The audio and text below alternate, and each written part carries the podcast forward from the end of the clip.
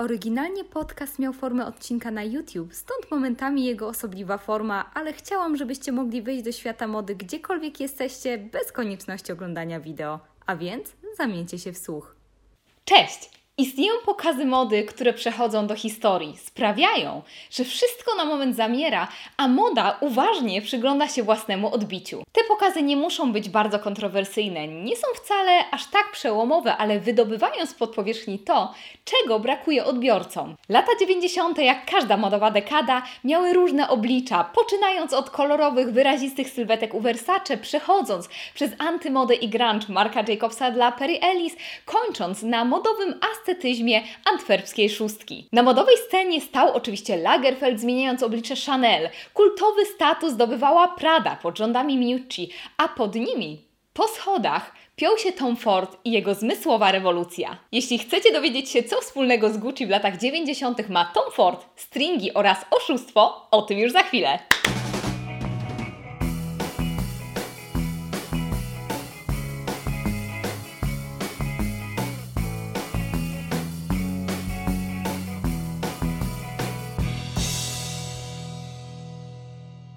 Oczywiście Gucci zasługuje na osobny odcinek, ale zróbmy małe tło dla całej historii. Otóż Gucci w latach 90.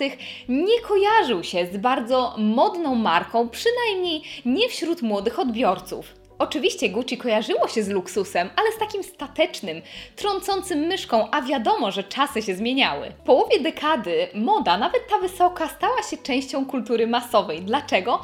Poprzez kanały takie jak MTV, kolorową prasę i oczywiście raczkujący internet.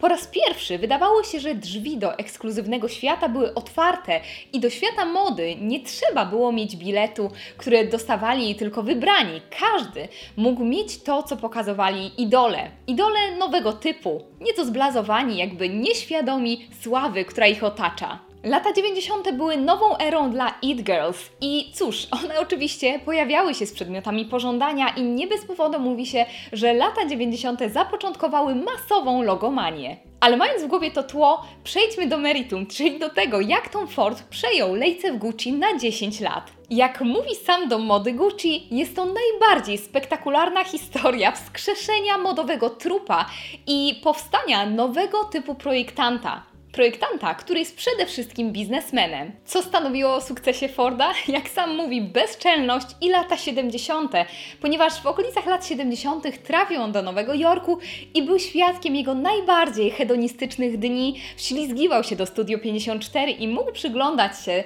temu, co jak się okazało później stanowiło jego życiową inspirację. Ford studiował architekturę, ale jego wiecznie głodny wyzwań umysł wciągnął go w nieco bardziej kreatywną stronę, jak sam wspominał, a więc do świata mody. Potrafił rysować, ale nie aż tak dobrze i godzinami wystawał na siódmej, siódmej alei pokazując swoje portfolio. W końcu został zatrudniony w Perry Ellis i jak wspomniał, nie miał pojęcia o strukturze ubrań. Kupiły go jego pewność siebie, jego wygląd, charyzma, dobry rysunek, ale jeśli chodzi o strukturę ubrań, sam wspomina, że bardzo oszukiwał w przerwach, kiedy miał powstać nowy projekt, udawał się do konkurencji, tam podpatrywał sposób uszycia i w ten sposób jakoś prześlizgiwał się, jeśli chodzi o projektowanie. Przez kolejne lata Tom Ford zdobywał potrzebne doświadczenie, sznyt, projektanta i w roku 90 doszło do ogromnego przełomu, został zatrudniony w Gucci. Jak już wspominałam, Gucci w latach 90 nie kojarzyło się z trendami, a przez różne rodzinne niesnaski i kryminalną historię, o tym kiedy indziej, ten dom mody stał niemal na skraju bankructwa, zaprzepaszczając swoją bogatą historię. Ford na początku miał zająć się zaprojektowaniem kobiecej kolekcji Ready to Wear. Udało mu się to, kolekcja została przyjęta ciepło i tak wspinał się powoli po drabinach sukcesu właśnie w tym domu mody. Dwa lata później objął pozycję product designera, czyli był odpowiedzialny za design wszystkich gałęzi produktowych Gucci i dwa lata później, czyli w roku 94, został dyrektorem kreatywnym marki. I tak, zaczęły się rządy Forda, jeden z najlepszych przykładów historii mody, jak upadająca marka może wznieść się jak Feniks z popiołów, jeśli tylko pojawia się dobry pomysł. Jako cesarz Gucci Ford miał kontrolę absolutnie nad wszystkim. Nad PR-em, nad reklamą, nad designem, nad wystrojem sklepów, nad prezentacją tych towarów, więc od A do Z był w stanie stworzyć spójny wizerunek marki zgodny z jego wizją. Czy Tom Ford miał wątpliwości, że jego wizja była słuszna? Zdając jego pewność siebie, nie, ale trzeba przyznać, że lata 90. były dość trudnym czasem dla młodych projektantów. Oczywiście pozwalały rozwijać kreatywność, ale następował pewnego rodzaju odwrót od wielkich domów mody. Wielu krytyków przyznaje, że następowało to poprzez y, chęć odwrócenia się nieco od nadmiernego konsumpcjonizmu i sztuczności lat 80. Napompowany i dość sztywny obraz mody budził podejrzliwość młodych odbiorców. Chcieli czegoś zupełnie innego. I jak mówił sam Tom Ford, dało się wyczuć pewnego rodzaju ponurość i na pewno było to pokłosie ery AIDS. Więc z jednej strony moda szukała oddechu, z drugiej odbiorcy również szukali pewnego rodzaju eskapizmu w tej modzie. I wtedy właśnie pojawił się Tom Ford. Na nowo zdefiniował glamour i opakował go w kontrowersyjny erotyzm. I w połowie lat 90. ledwie 32-letni Ford odwrócił się od motywów grunge'owych i skierował swoje spojrzenie zupełnie gdzie indziej. Odwołał się do własnej nostalgii, do własnych przeżyć, czyli sięgnął do czasów, które kojarzyły mu się ze zmysłowością i z glamour. Wrócił do lat 70. Ford odwoływał się więc do sypialnianej estetyki, chciał sprzedać wizję luksusowego seksu i przywrócić przywrócić Gucci na salony. Czy udało się? Jeszcze jak! Prawdziwy przełom nadszedł wraz z jesienią roku 95 dla Gucci, dla Forda i dla mody w ogóle. Szósty zmysł Forda nie zawiódł go. Sprzedał to, co sprzedaje się najlepiej. Marzenia, które są osadzone w rzeczywistości, ale przy tym odwołują się do nostalgicznej przeszłości. I co również okazało się przełomowe, Ford wymyślił sobie swoją publiczność. Publiczność chciała dopasować się do wizji Forda miała być seksowna, pewna siebie, flirtująca z androgenicznością. Ford chciał wrócić do tego, co kiedyś stanowiło esencję Gucci, a więc pewnego rodzaju wyśnionej wizji dekadencji. On dodał tam jeszcze bardzo wiele zaczynu z erotyki. Sara Mauer z Vogue wspomina, że Gucci błagało dziennikarzy, żeby pojawili się na debiutanckim pokazie Forda. Cóż, później to oni błagali, żeby znaleźć się w pierwszych rzędach. Jak sami widzicie, cały pokaz nie jest innowatorski, nie jest przełomowy, ale czy jest to jakikolwiek problem? Absolutnie nie. O sukcesie Forda stanowiło spełnienie jednego z zadań mody. Był lustrem, które odbiło potrzeby ówczesnych odbiorców. Część odwracała się od antymody i szukała mody pięknej, zmysłowej, wyrafinowanej, która kojarzyła się również z przeszłością. Głęboko rozpięte satynowe koszule, nonszalancko narzucone na ramiona futra, aksamitne barwy klejnotów, odbite na niskich biodrówkach i w garniturach wspólnych dla kobiet i mężczyzn. To wszystko już było ale odbiorcy oszaleli. Wspomnijmy jeszcze o samym pokazie, który również był minimalistyczny i kierował jedynie sceniczne światło na modelki. To już wykorzystał wcześniej Versace, ale tutaj Ford wspominał, że było to najprostsze zagranie, żeby właśnie odbiorcy skupili się jedynie na ubraniach i być może sięgnęli pamięci do swoich własnych pragnień. Rok później pokaz jesień-zima 96 dało się wyraźnie posmakować kierunku, w którym zmierza ten dom mody. Więc znowu mamy zmysłowość lat 70.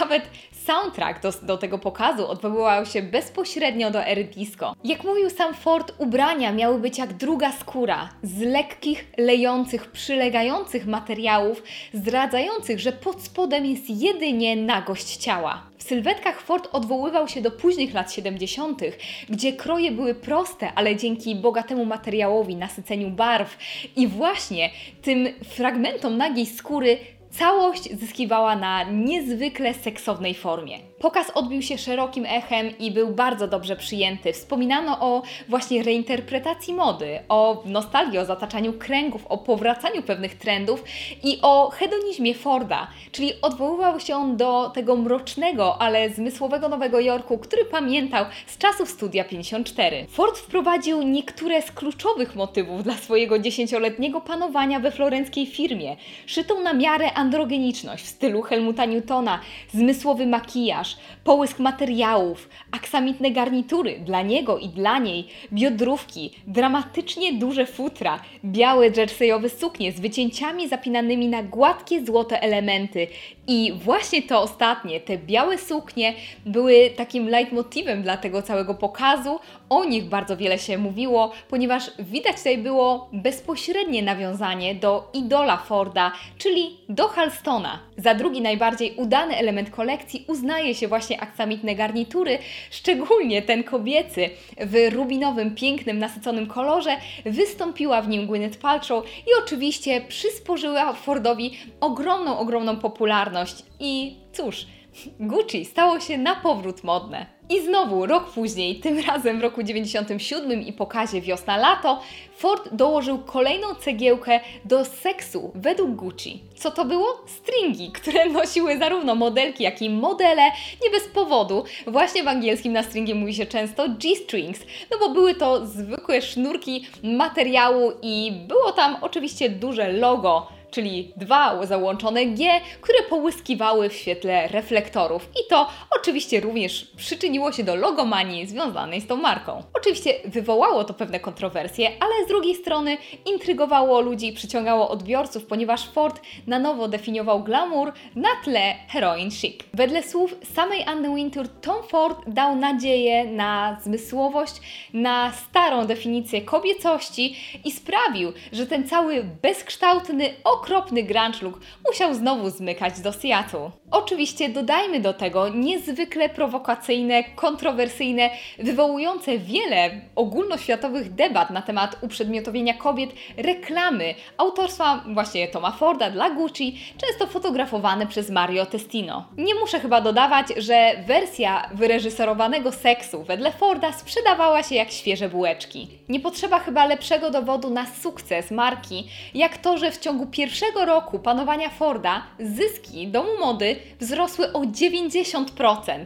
Zresztą Ford nigdy nie krył się z tym, że nie zależało mu na byciu innowacyjnym. Chciał przede wszystkim szyć dobre ubrania, które będą się świetnie sprzedawały. A co stało się z Gucci, kiedy Tom Ford odszedł? O tym porozmawiamy kiedy indziej. To jedna z najbardziej spektakularnych historii zmiany wizerunku domu mody. Ford przywrócił chwałę Gucci i zdefiniował potrzeby odbiorców, które dopiero kiełkowały w ich umysłach. Ford z ostentacyjnej erotyki i hedonizmu uczynił swoje znaki rozpoznawcze, a Gucci ma się cały czas świetnie. Jak zwykle jestem najbardziej ciekawa Waszych spostrzeżeń ogólnych lub właśnie o tym odcinku, być może któryś z pokazów mody najbardziej Wam się spodobał. Koniecznie dajcie mi znać w sekcji komentarzy na dole, każdy komentarz czytam, na każdy staram się odpowiadać. Już teraz uderzcie w ikonę dzwonka, żeby żaden nowy odcinek Wam nie umknął, a jeśli chcecie wiedzieć, co u mnie słychać nieco bardziej na bieżąco, obserwujcie mnie na Instagramie, a my widzimy się już wkrótce w kolejnym odcinku Freakery. Do zobaczenia!